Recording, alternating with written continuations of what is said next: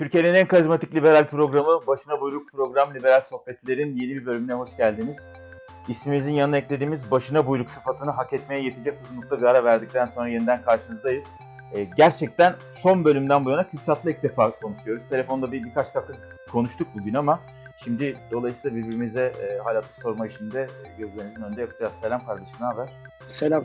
Şimdi terapistim şey diyor bana, birazcık spontan yaşamaya alışman lazım. Her şeyi kontrol etmek şeyim var diyor. Yani ben dizilerin bile bitmesini beklerim. Finalini okurum, ondan sonra izlerim. Böyle bir sürprizle karşılaşmıyorum diye. Ondan sonra bugün dedik ki ya şey yapalım. Hiç önceden konuşmadan, çünkü genelde bir önceden konuşuyoruz ne yapacağız ne edeceğiz diye. Hiç önceden konuşmadan Bodo Sınav'a girelim. Bakalım nereye gidecek. Yetmez ama evet konuşacağız. Evet ama belki birden bir bakarız Beşiktaş, Galatasaray falan başka bir şey konuşuyoruz. Ya her aslında şey... söyle yani şey de yani açın da değişik, benim de görüntü değişik. Biraz böyle seyirciye değişik gelen durumlar. Tabletten girmeyi dedik. Bakalım görüntü daha iyi olacak diye. Şirketteki toplantılarda söylendiği şey, tabletten girince görüntüm daha iyi oluyor dediler.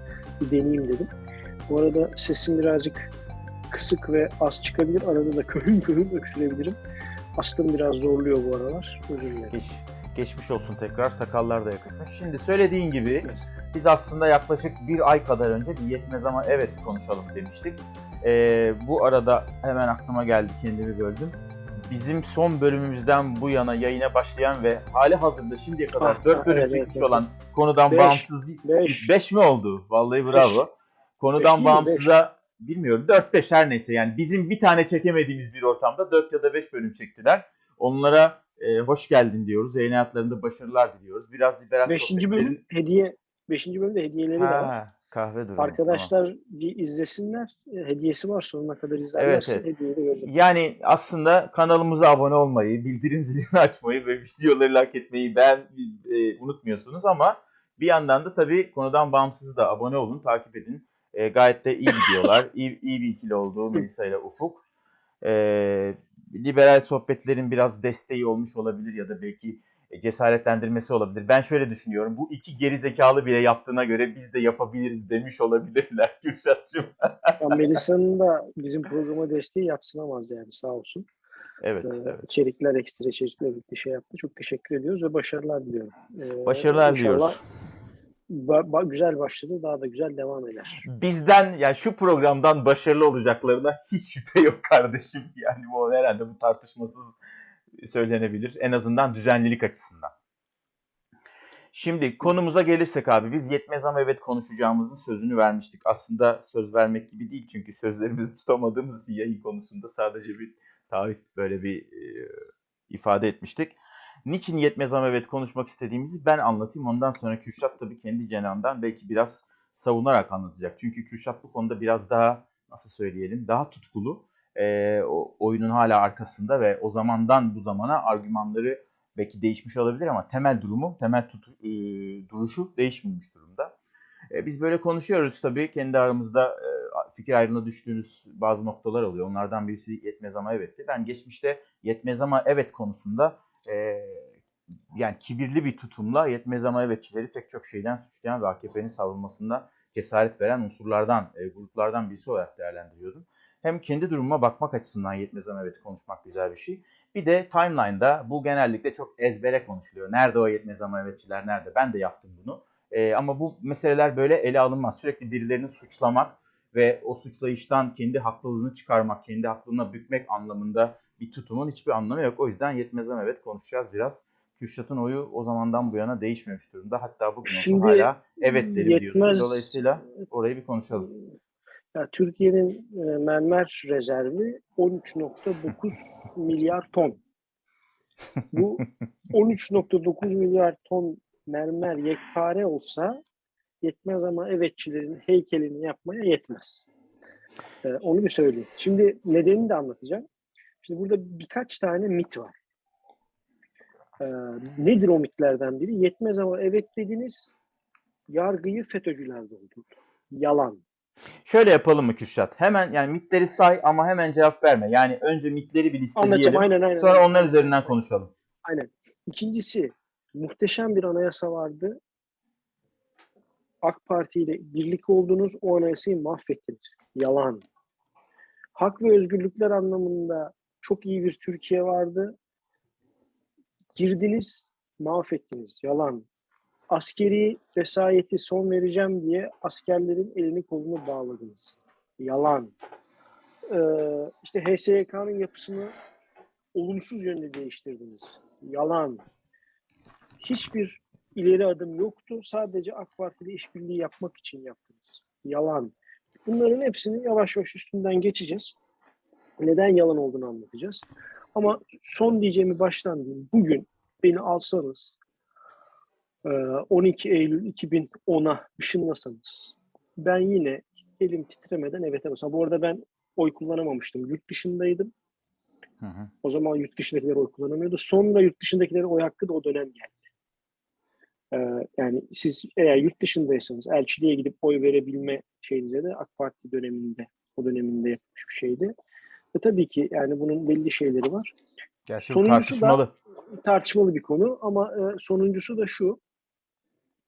Yetmez ama evet kötü bir şeyse ya da o referandumun geçmesi kötü bir şeyse, o referandum %57.88 oyla geçti.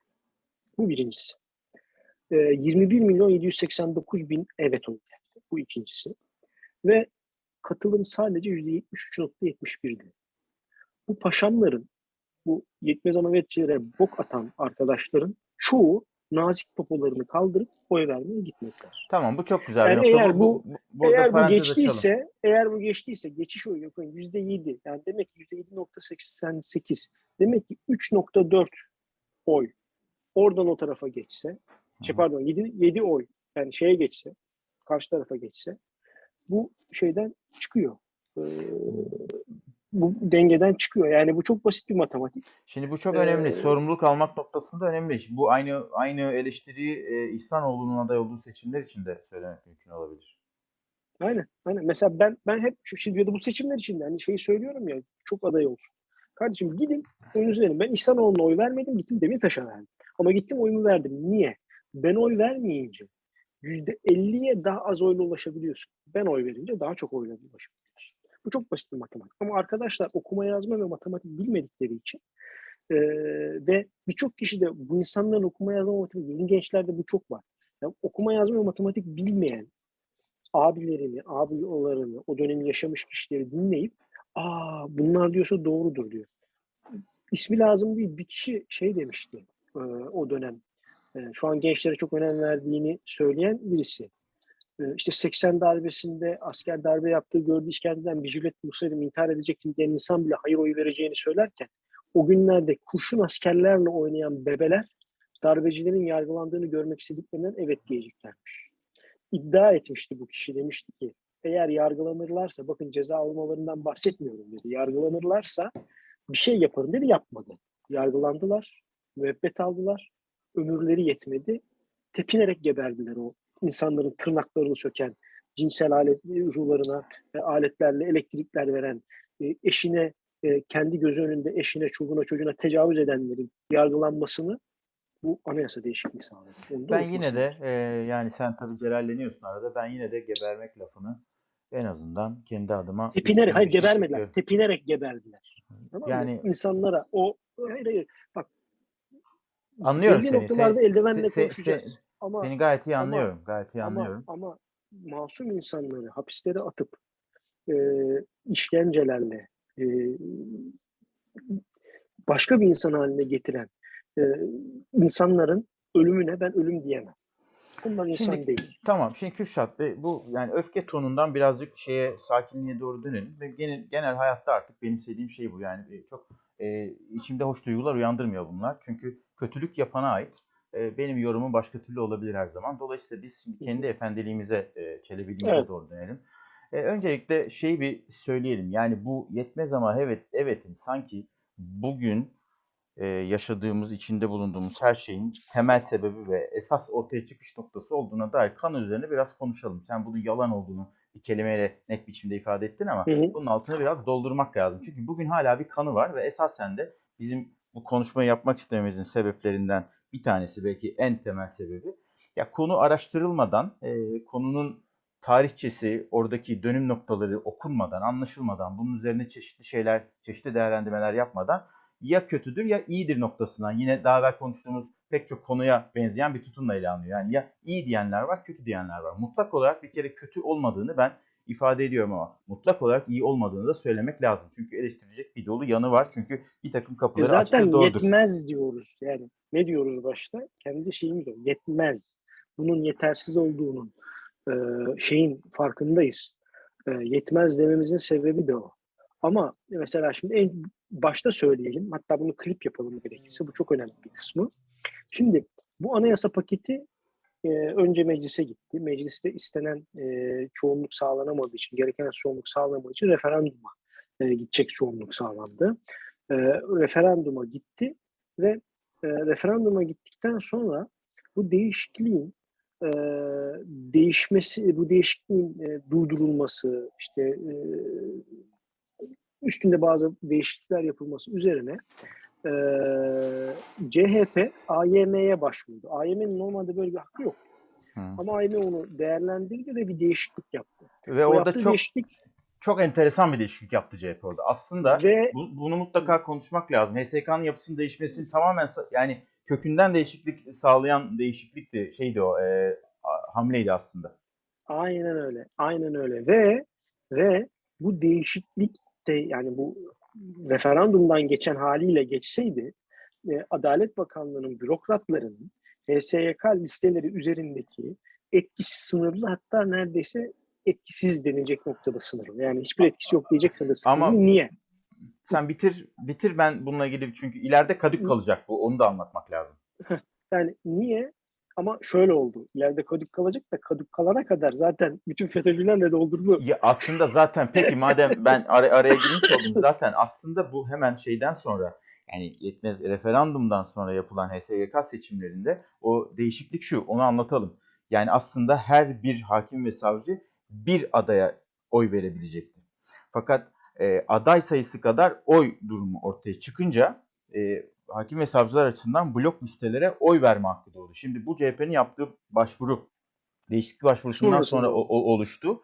Ve burada şöyle bir durum var. O dönemin Adalet Bakanı Sadullah Ergin anlatıyor. Gerçi o dönem hani AKP ile cemaatin o zamanki adıyla, şimdi FETÖ diye tarif ettiğimiz yapının. O zaman cemaat içinde. Tabii aynen. Yani biz bugünkü dili kullanalım.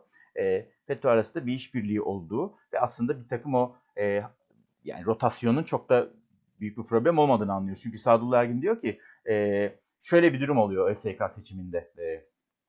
CHP'nin Yarsav'la beraber oluşturduğu o değişiklik metni, başvuru metninden sonra çok enteresandır orası. Yani Yarsav'la beraber yapıyorlar o değişikliği ve kapalı kapılar arkasında yapılıyor başvuru. Çarşaf liste deliniyor ve yani asil üyelerle yedek üyeler arasında bir takım rotasyonlar yapıldığı anlaşılıyor FETÖ tarafından ve sonra yani aslında YSK girmeyi bekleyen bazı hakimler o son anda ketenpereyle yapılan değişikliklerle yedek listeden yukarı çıkanlar dolayısıyla dışarıda kalıyorlar. Ve o zaman şöyle bir durum çıkıyor. Aslında ilk anda hiç farkında olunmadan, Sadullah Ergin'in Medyaskop yayınında söylediği bir şey bu, itiraf. Biz çok sonra fark ettik onların içeri girdiklerini. Demek ki çok başarılı olmuşlar falan dedik diyor hatta, yani son derece safça. Ve onların Fethullahçı olduğunu da çok sonra anlıyorlar aslında bakılırsa. O ayrı bir kısım. O yani dediğim gibi CHP'nin başvurusuyla ortaya çıkan bir kısım. Yani bu referandumla değil, daha sonraki yapılanlarla FETÖ yargıyı ele geçirdi. Bir kere o miti, o yalanı bir kapattık. Doğru muyuz? İkincisi, eskiden HSYK'nın üyelerini, Yargıtay'ın adalet kökenli üyeleri nasıl Boğaziçi'nde seçilip ataması Cumhurbaşkanı'na veriliyordu, aynı şekilde yapılıp Cumhurbaşkanı'na gidiyordu. Atamayı Cumhurbaşkanı yapıyordu. Evet. Siri girdi burada. Bilmiyorum yayına şu an girdi mi Siri? Hoş geldin Siri. Merhaba Siri. Bu bir. Ne yaptı şey? Bu yeni değişiklik. 22 üye var. 22 üyenin 10'unu doğrudan tek oyla idi. Sonradan değiştirdiler. Tek oyla bütün o sınıflarına göre hakim ve savcıların seçtiği bir sistem getirmişti. Bu çok güzeldi. İkincisi, Yargıtay'dan 3, Danıştay'dan 2 tane daha yine hukukçuların seçtiği bir vardı. Yani 22 üyenin 15'ini bu bizim yetmez ama evet dediğimiz değişiklikle hukukçular seçmeye başladı. Yani kendi yüksek kurulların hukukçuların seçmeye başladığı bir döneme girdik. Hı-hı. Ki daha sonra zaten manipüle edildi o sistem. İkincisi, hemen söyleyelim o zaman. 2014 yılında yapılan değişiklikle o yetki tamamen yani Büyük Adalet Bakanı'na verildi ve Adalet Bakanı'nın SK üzerindeki etkisi ve yetkisi genişletilmiş oldu. Yani aslında yani o kapı açılınca bu şekilde 2014'ten sonra kontrolsüz bir güç ve güç kullanımı oluştu. Başladı. Sonra başka bir şey daha var. Hata daha var o süreçle ilgili. O gün yetmez ama evet deyip hala yetmez ama evet derdim diyenler, boykot ederim diyenler vardır. Onu bilmiyorum. Hayır, yani kandırılmışım diyenler de vardır. Ama o gün evet deyip, yetmez ama evet deyip çok büyük hata yapmışız diyen çok önemli bir insan var. Şimdiki aklımız olsa onları getirmezdik, yani o değişikliği yapmazdık. Çok fazla özgürlük vermişiz diyen bir insan var. Sayın Cumhurbaşkanı. Şu an kendisi Beştepe'de oturuyor. Tamam mı? Tamam. Bu da diğer şey. Sonra yine tabii bu değişik... Orada da unutma lafını. Orada da o kırılma noktalarıyla ilişkili konuşmak lazım eğer yani bir sonraki maddeden sonra buraya vaktimiz olacaksa. Yani özellikle 17-25 bir tehdit olarak algıladığı Gezi gibi, 17-25 Gezi gibi süreçler aslında Recep Tayyip Erdoğan'ın... O dönemki adıyla Fethullahçı hareket. Şimdi yanlış söyledim. Yani Recep Tayyip Erdoğan, Cumhurbaşkanı, o zamanki Başbakan'ın, sonrasında Cumhurbaşkanı olan Recep Tayyip Erdoğan aslında bir tür de facto ikrarı, yani itiraf değil ama dolaylı olarak eylemler üzerinden baktığımızda bir itiraf yaptığını ve tutumunu değiştirdiğini, hatta çok sonraki süreçte yalnız kaldım ve yalnızlaştırıldığım dediği aşamalara doğru gelinen bir süreç olduğunu görüyoruz. Yani aslında burayı ayrıca konuşmak gerekebilir ama bu programda o kadar zamanımız olmaz muhtemelen. Şimdi gelelim şey kısmına. Özgürlükler muhteşemdi. Bu şeyler birlikte sizler AK Parti ile birlikte olduğunuz özgürlüklerin sona ermesine sebebiyet verdiniz. Yalan. Onun yalanını da açıklayalım. Neden yalan? Türkiye'nin Avrupa Birliği'ne girdiği sürece bir bakalım. Pardon, Avrupa Birliği aday üyeliği girdi dedik bir de. Böyle yapayım şimdi. Aday üyeliği sürecini aldığında... Bakın.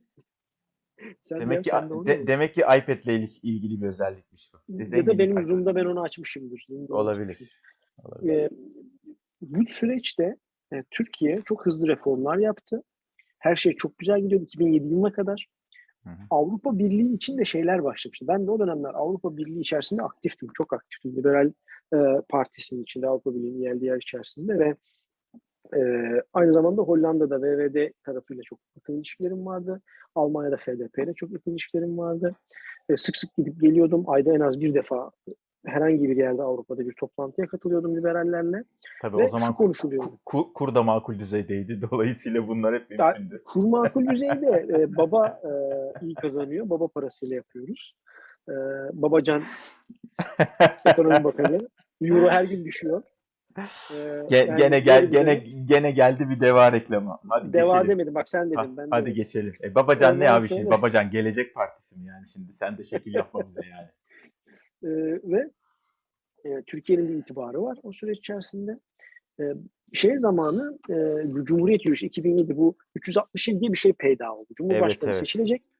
Kanadaoğlu. Şimdi bir şeyi iyi anlamak lazım. Türkiye'de özgürlükler anlamında bugün biz laik kesim hayatımızla ilgili bazı müdahalelere maruz kalıyoruz. Yaşamak standartlı yaşam şeklimizle ilgili bazı ekstra maliyetler ödemek zorunda kalıyoruz. Ama şunu unutmamak lazım. Türkiye'de 28 Şubat diye bir dönem yaşanmıştı.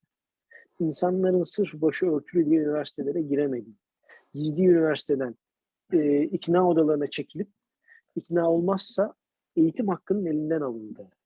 Doktorluk yaptırılmadı. Hakimlik yaptırılmadı falan, öyle bir dönem yaşadık. Peki polisin başörtülü ya, olur mu olmaz mılar tartışıldı. Yani bunlara kaldığın yerden devam et. Şimdi 28 Şubat yani geliyor da ve bu konuşmayacağız onu ama enteresan bir detay vardı. Bu Altılı İttifak'ın diyelim şu anda. Altılı Masa'nın deklarasyonu 28 ona Şubat'ta yayınlanacak olmasına ne diyorsun? Eyvallah. Buna bağlayacağım. Okuduğum zaman bir tepkim oldu, onu da söyleyeceğim. Şimdi bu 28 Şubat Türkiye'de çok önemli bir sayıda seçmen için önemli bir travma. Ve başörtüsü, mesela bugün de bir arkadaşla tartışma yaşadık, şeye bağlı. Demek ki eşinizin başörtülü diye. Ondan sonra yani sırf başörtülü insanların hakkını savunuyorum. Çok iyiymiş. Çok düz yani, düşünüyorum. Yani bu kadar savunuyorsan mutlaka öyle olmalı. Evet, tabii yani, ki anlıyoruz. Ben böyle, de annemle böyle. Eşimin fotoğrafını attım yan yana. Bak dedim ikisinin de başı açık. Kızlar da daha küçük zaten. Yani, neyse. Şimdi bu insanların bir korkusu var. Nedir bu korku? Bize tekrar bunları yaşatacak. İleride de sekülerlerde bir korku olacak. Onu söyleyeyim size. Çünkü bu travmadır yani. 20 yıllık looplar halinde. Aynen. Bu sekülerde de bu korkular olacak. Şimdi dönüyoruz. 367'ye geliyoruz. 367 ve 28 Şubat ekseninde 2010'a geldiğimizde insanlarda o travma var. Yani 367'yi tekrar biraz anlatalım. Sabri Kanatlıoğlu çıktı. Cumhurbaşkanlığı dedi seçilemez. 367'yi bulmanız lazım dedi. Bulamadılar. Cumhuriyet yürüyüşleri peyda oldu. İnsanlara ne darbe ne AKP falan gibi bir şeyler dediler. Ondan sonra yani Cumhurbaşkanı Gül'ün seçilmesine engel oldular. Sayın Abdullah Gül Cumhurbaşkanı seçilmesine engel oldular. Ve bir erken seçime geçildi. Erken seçimde de halk ne yaptı abi? O 28 Şubat'ı hatırladıkları için cezayı kestiler. Şimdi öyle bir dönem geldi ki arada bir one minute krizi var. Şimdi one minute krizine kadar Erdoğan'ın müttefiki yetmez ama evetçi dediğimiz demokrat kitle. Benim de aralarında bulundum. Burada hemen bir araya gireyim. Tanımı netleştirmek için. Sen konuşacaksın programda. Tamam. Özellikle hemen şeyi bulmaya çalışıyorum. Yani orada bir o bloku tamamen bir liberallerle değerlendirmek. Yani öyle tarifler yanlış var çünkü orada. Onu özellikle açmak istedim. Çünkü öyle bir durum yok. Senin birazdan daha iyi anlatacağın gibi. Yani sanki orası komple Kemalizm karşıtı, Kemalistizm karşıtı bir blokmuş gibi. Evet böyle şeyler var, büyük gruplar var ama yekpare olarak böyle bir tanımda bulunamayız. Böyle bir tanım yapmak çok zor. Bir kere seküler değillermiş gibi bir algı var. Gayet seküler insanlar var. Ali Nesin'den falan bahsediyoruz. Baskın Oran'dan bahsediyoruz. Yani anlatabiliyor muyum? Ya bugün ve çok önemli bir şey var. Birazdan ona da geleceğim. Baskın Oran da zaten kendisi de söylüyor bunu. Ali Nesin ve Baskın Oran gibi ilkeli insanlar hala benim dediğim gibi o günkü neyse hala aynı fikirde diyorlar. Ama fikir değiştirecek şeylerde zaten hepsi o gün destekledikleri partinin politikalarına, partiyi desteklemiyorlardı, politikaları destekliyorlardı. Politikalar değişince karşı çıktılar. Çünkü ilkeli insanlar onlar. Yani kimden geldiğine bakmadılar. Ne geldiğine baktılar. Gelen doğruyken doğru dediler, yanlışken yanlış dediler. İlkeli insanlar bunu yapar. Ve fikir de değiştirebilirler yani. Sırf AK Parti'den geliyor diye evet diye olsalardı bugün yerine bu abileri gördük. Şimdi dönüyoruz şeye. Keşke isim vermeseydin. Burayı bipleyebilirim. Ne olur ne olmaz. Biple. Başımıza bela almıyor. Şimdi. Çünkü kendisi iyi bir pozisyonda yani. Evet. Neyse başımıza bela almıyor. Biple. Çoluğumuz çocuğumuz. Şimdi. Çok net bir durum var. Bu kafayla insanların bazı korkuları vardı. Ve bu korkuların arındırılması için anayasanın değişmesi gerekiyordu. Askeri vesayette geçici 15. madde diye bir şey var. O geçici 15. madde ne diyordu? Konsey, o Milli Güvenlik Konseyi, o şey olan darbeci paşaların oluşturduğu hiçbir eyleminden dolayı gelecekte yargılanamaz diyordu. Anayasada insanlara ayrıcalık verilmişti. Maddenin güzelliğine bak. O madde hamdolsun bu bizim yetmez ama beklediğimiz anayasa değişikliğine kalktı. Yani bazı insanlar anayasa üzerinden imtiyaz veriliyordu Türk Anayasası'nda. Sonra bu insanlara zaten yargılamayacaklar, şov yapıyorlar diyen tuttu. Yargılandılar, müebbeti aldılar, rütbeleri söküldü, erbaş olarak öldüler. O dönemin muhteşem paşaları terbaş olarak öldüler. Şimdi dönelim şeye, o dönem neler yapıldı? Mesela parti kapatılıyordu. Bütün milletvekillerinin milletvekillikleri düşürülüyordu o partinin. Yani düşünsenize, partinin kapatılmasına zaten şey yaptı, karşılık ve zaten bu şey anayasa değişikliği parti kapamayı da zorlaştırdı. Zorlaştırmanın dışında bir de şunu yaptı. böyle her kafana göre milletvekilinin vekilini düşüremezsiniz. Yani benim oradaki temsil hakkımın elimden alınmasını engelledi. Ama bugün AK Parti ne yapıyor? Kayyum atayarak yine insanların temsil hakkını engelliyor. Yani aslında yani bir an aklımdan bunları söylemek geçti ama şimdi galiba 2010'da kalmakta fayda var. Çünkü yani 2010'dan sonra yapılmış şeylerin 2010 referandumun sonuçlarını tevil etmesi ya da boşa çıkarmasıyla ilgili bir geri dönüş yaparsak bu program çok anlamsız yerlere gidiyor. Çok güzel bağlayacağım ama. Çok güzel bağlayacağım. Nasıl yapıyor? CHP'nin başvurduğu değişiklikle açılan yol üzerinden yargı üzerindeki denetimini arttırdığı için. Durum bu. Şimdi dönüyoruz. Parti kafama zorlaştırıldı. Vekillerin vekilliğinin korunması sağlandı. Böylelikle... Aslında bugün belki de bu parti kapatmanın zorlaştırılmasından en çok rahatsız olan kişi Tayyip Bey'in kendisi olabilir. Aynen öyle. Aynen öyle. Pozitif ayrımcılık anayasaya girdi. Bunu liberal olarak tartışırız ama en azından çocuklar, kadınlar gibi koruma ihtiyacı olan, yani şey anlamında güç uygulanmasına karşı daha zayıf olan ayrıcalıklara, ayrımcılığa, o pozitif ayrımcılığa tabi tutulmasında fayda görülen şeyler pozitif ayrımcılık anayasaya girdi ve çok solcu bir eylem yapıldı. Memurların toplu sözleşme hakkı yoktu. Memurlara toplu sözleşme hakkı verildi. Çok değişik bir şey yapıldı. Anayasaya bireysel başvuru hakkı verildi.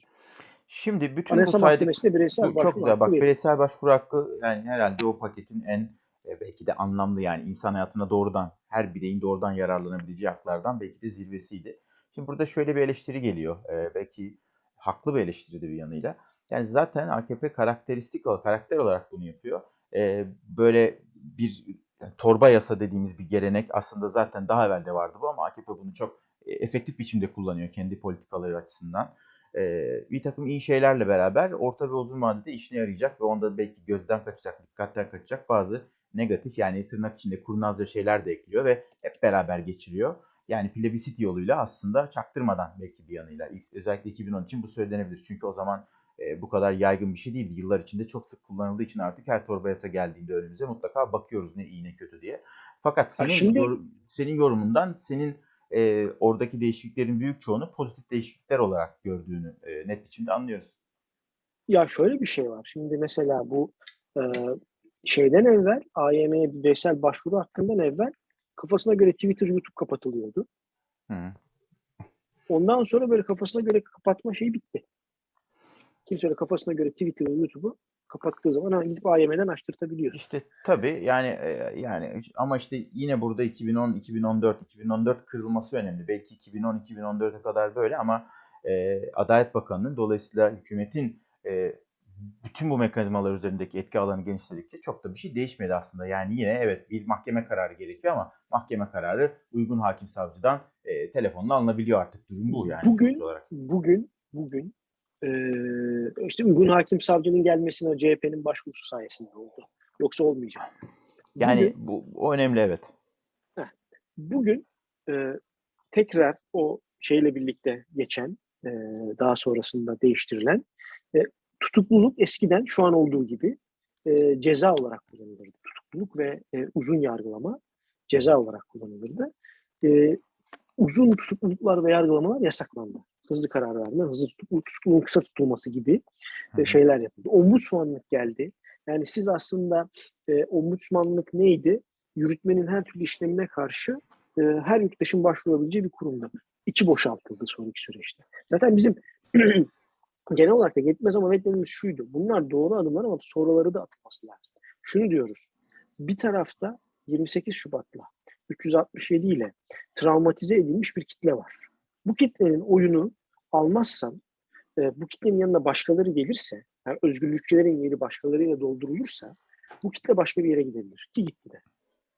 Özgürlükçülerin yeri ulusalcılarla, koyu milliyetçilerle dolduruldu. Sonumuzu görüyoruz. Yani televizyonda, TRT'de Osmanlı ve Türk tarihinin çok değişik dönemlerini tekrar değiştirerek anlatan dizilerden, işte uydurma gizli teşkilat dizilerine, o mitle ilgili şeyler falan, bunları görüyoruz. Şimdi bunların dışında yine şeyle ilgili askeri yargı sadece savaş döneminde sivilleri yargılardı. Eskiden askeri yargı, askeri mahkemeye, asker hakimin karşısına çıkabiliyordunuz bir davada. Buluyordu, çıkarıyordu. Artık bu yasaklanmıştı bu şeyle birlikte. Dediğim gibi işte askeri vesayeti bitiren şeylerden birisi o. İkincisi yaş kararları. Yani ordu içinde bir klik gelip birilerini yaş kararıyla atabiliyordu. Yargıya gidiyordu. Yargıya gidemiyordu. Bitmişti. Şimdi onun yargı yolu açıldı. Ama tekrar ediyorum, yargıyı bu değişiklikle birlikte FETÖ'nün eline teslim ettikleri için FETÖ istediği gibi herkese attı. Yargıya giderseniz zaten kendi adamları vardı. Bunun 15 Temmuz'da bedelini hep beraber ödedik. Bunun dışında geçici 15. madde not almışım, onu söyledik. Yargının AYM ve şey üzerine, kararlar üzerine denetim şeyi arttı. Adalet Bakanı'nın yetkileri kısıtlandı. Adalet Bakanı hala Hakimler Savcılar Yüksek Kurulu Başkanı ama işte müdür toplantılara katılamaz hale geldi. Bu şey toplantıları. Dur, notuma şöyle bakayım şundan. Kurul Başkanı şey yapamıyor. Neydi? Bu toplantılar vardı ya, şey toplantıları. Evet evet. Anladım, müdürlüklerin anladım. Toplantılarına katılamıyor. Anladım, yani onlara anladım, girip tabii. Ona bir denet şey yani, yapamıyor. Yani yine aynı şeyi söyleyeceğim. Yani o günün şartlarında çok pozitif bir değişiklik bu ama sonra işte ya zaten galiba Kürşat'cığım bu yetmez ama evet tabii yani blok yani kimden geldiğine ve kimin savunduğuna bakarak karşı duran insanların temel argümanında yani bu hayra alamet değildir. Uzun vadede mutlaka kötüye kullanılır gibi endişeleri vardı. Zaten şu anda yetmez ama evet diyenleri ve bugün hala onu savunanları aşağıladıkları noktada orası. Bak biz o zaman söylemiştik diye ama ben hazır seni bölmüşken, kesmişken onu tekrar söylemek istiyorum. Şimdi bu yetmez ama evet'i bütün kötülüklerin, evetçileri bütün kötülüklerin sebebi olarak görenlerde şöyle bir kibir hali var. Yani rasyonel ve gerçekten analitik bir eleştiri ve savunma mekanizması, argümanlar yok yani orada. Bak benim 20 sene önce, 15 sene önce, özür dilerim 12 sene önce gördüğüm şeyi sen nasıl olur görmezsin? Ben o zaman bile gördüm. Sen hala görmemekte ısrar ediyorsun diye üstenci bir dil ve kesinlikle aşağılayıcı bir yaklaşım var. Yani sanki bütün yetmez ama evetçiler gerizekalı, bütün hepsi tutarsız, ilkesiz, ahlaksız insanlar ve yetmez ama evet dedikleri için bunlar muhakkak AKP ve Erdoğan destekçisi gibi bir yerden yürütüyorlar ve toplumda bunu satın alıyor. Halbuki o insanların Gezi'de ne yaptıklarına, 17-25'te ne yaptıklarına, 15 Temmuz'da ne yaptıklarına yani pek çok noktada ne yaptıklarına bakmak lazım. Yani bir insanın aynen. Sadece yetmez ama evet demiş olması onu belli bir kutuba yakın ya da uzak tutmuyor. Ben söylüyorum, ben o zaman hayır oyu verdim. Bütün Kürşat'ın anlattığı şeylere rağmen bugün olsa yine hayıra doğru meylim olur. Ama bu beni doğrudan AKP karşıtı yapmadığı gibi Kürşat'ın yani karşıt olup olmayan mesele değil. Bu sadece bir tanım vermiyor. Aynı şekilde Kürşat'ın evet demesi de onu mutlak biçimde bir gruba yanaştırmıyor. Yani ilkeli insanlar olarak kendi duruşları ve kendi karakteristik özellikleri olan insanlar olarak meselelere olgusal bakıyoruz. Yani kimden nereden geldiğine değil ki bu programda bunu defalarca anlatmaya çalıştık. Yani X kişi mutlak olarak sonuna kadar kötü değildir. Bir takım iyi şeyler yapmış da olabilir. Kötüsü vardı. Senin bugün Kadir Bey'le ilgili olarak yazdığın şey çok güzeldi. Yani dolu dolu bir hayat yaşarsanız hatalarınız da olur, sevaplarınız da olur. Hangisi daha aynen. Çok, hangisi daha az ona bakılır. Aynen. Aynen. Ve şöyle söyleyeyim. Açık fikrimdir bu benim. Bir insanın pür iyi ya da bir insanın pür kötü olduğuna ben inanmıyorum. Yok hocam öyle yani, bir şey. İsa bile diyor ki they hate me for no reason. Yani değil mi? Bir tanrı sonra iki peygamber yani. Hani öyle baktığın evet. Zaman günün koşullarında. İsa'yı bile sevmeyenler çoğunlukta hocam. Yani bu çok yani sevilip sevilmemekten de ziyade doğru bildiğini iyi niyetlerle yapıyor olmanızın başka bir insana bilerek zarar vermeyerek yani şunu demiyorum. Doğru bildiğim Yahudilerin işte toplama kamplarına gönderilmesiydi. Doğru bildiğimi yaptım abi mantığında değilim. Başka bir insana zarar vermeden, kasti ya da dolaylı yoldan bizzat zarar vermeden yapılan eylemlerin ve geri alınabilir eylemlerin bir şekilde bir açıklaması olabileceğine inanıyorum. Ama tabii ki yani ben kalkıp senin iyi niyetle evini yakıyorsam, ısınırsın diye düşündüm diyorsam bunun bir anlamı yok.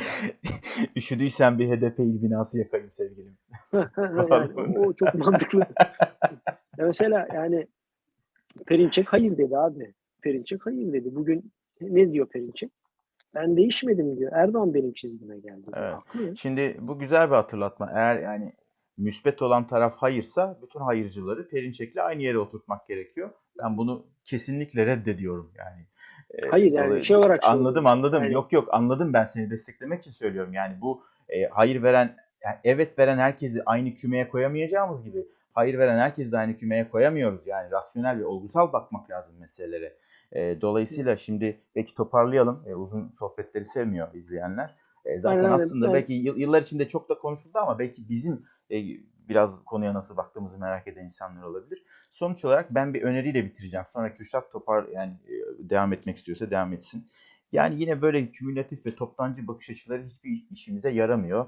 Evet dediysen onlardansın, hayır dediysen bunlardansın. Evet sen cemaatçilerdensin, hayır dediysen işte vesayet karşıtasın. Yani bu tip genellemeler son derece saçma ve ben artık hiç yemiyorum yani bütün bunları.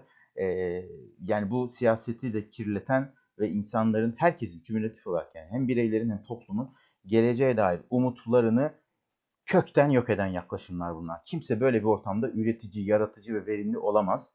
O yüzden kendi tutumlarınızı belirleyeceksiniz. Bunun üzerine Kürşat devam edecek ama ben belki birkaç cümle bu altılı masa hakkında da bir şeyler söyleyebilirsen. Yetmez ameliyat faslını tamamla. 1-2 dakika konuşabiliriz. Zaten temel şeyleri konuştuk. Bunun dışında küçük şeyler de var. Konuşulacak yerler var ama çok uzatmaya gerek yok. Özetle ben niye yetmez ama evet dediğimi anlatabiliyorum. Sonrasında da bu 17-25 Gezi ve 15 Temmuz'la birlikte AK Parti'nin daha da otoriter müttefiklerle yola devam etmeyi tercih ettiğini, mecbur kaldığını yani hiçbir özgürlük, yani bir de şu var şimdi mesela Kürt açılımı var. O dönemde yine şeyler, çok güzel adımlar yapıldı. Akil insanlar oldu, şu çok oldu. Çok güzel hatırlattın çok, ya. Çok güzel şeyler yapıldı. Aklımda bir cümle vardı aslında. Akil adamlarla uğraşıyorlar.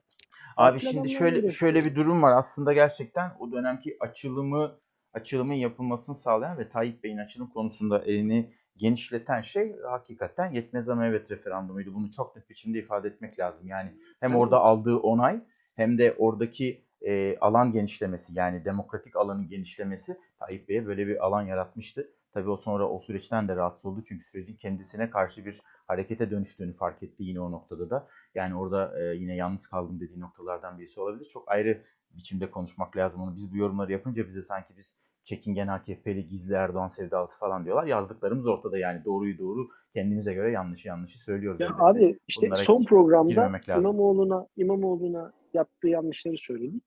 Ardından balık yeme meselesi çıktı. Orada da yani bunu abartıyorsunuz da. Yani bu bir insan, diyorum ya, ben doğrusuna doğru diyemiyorsam benden değil diye.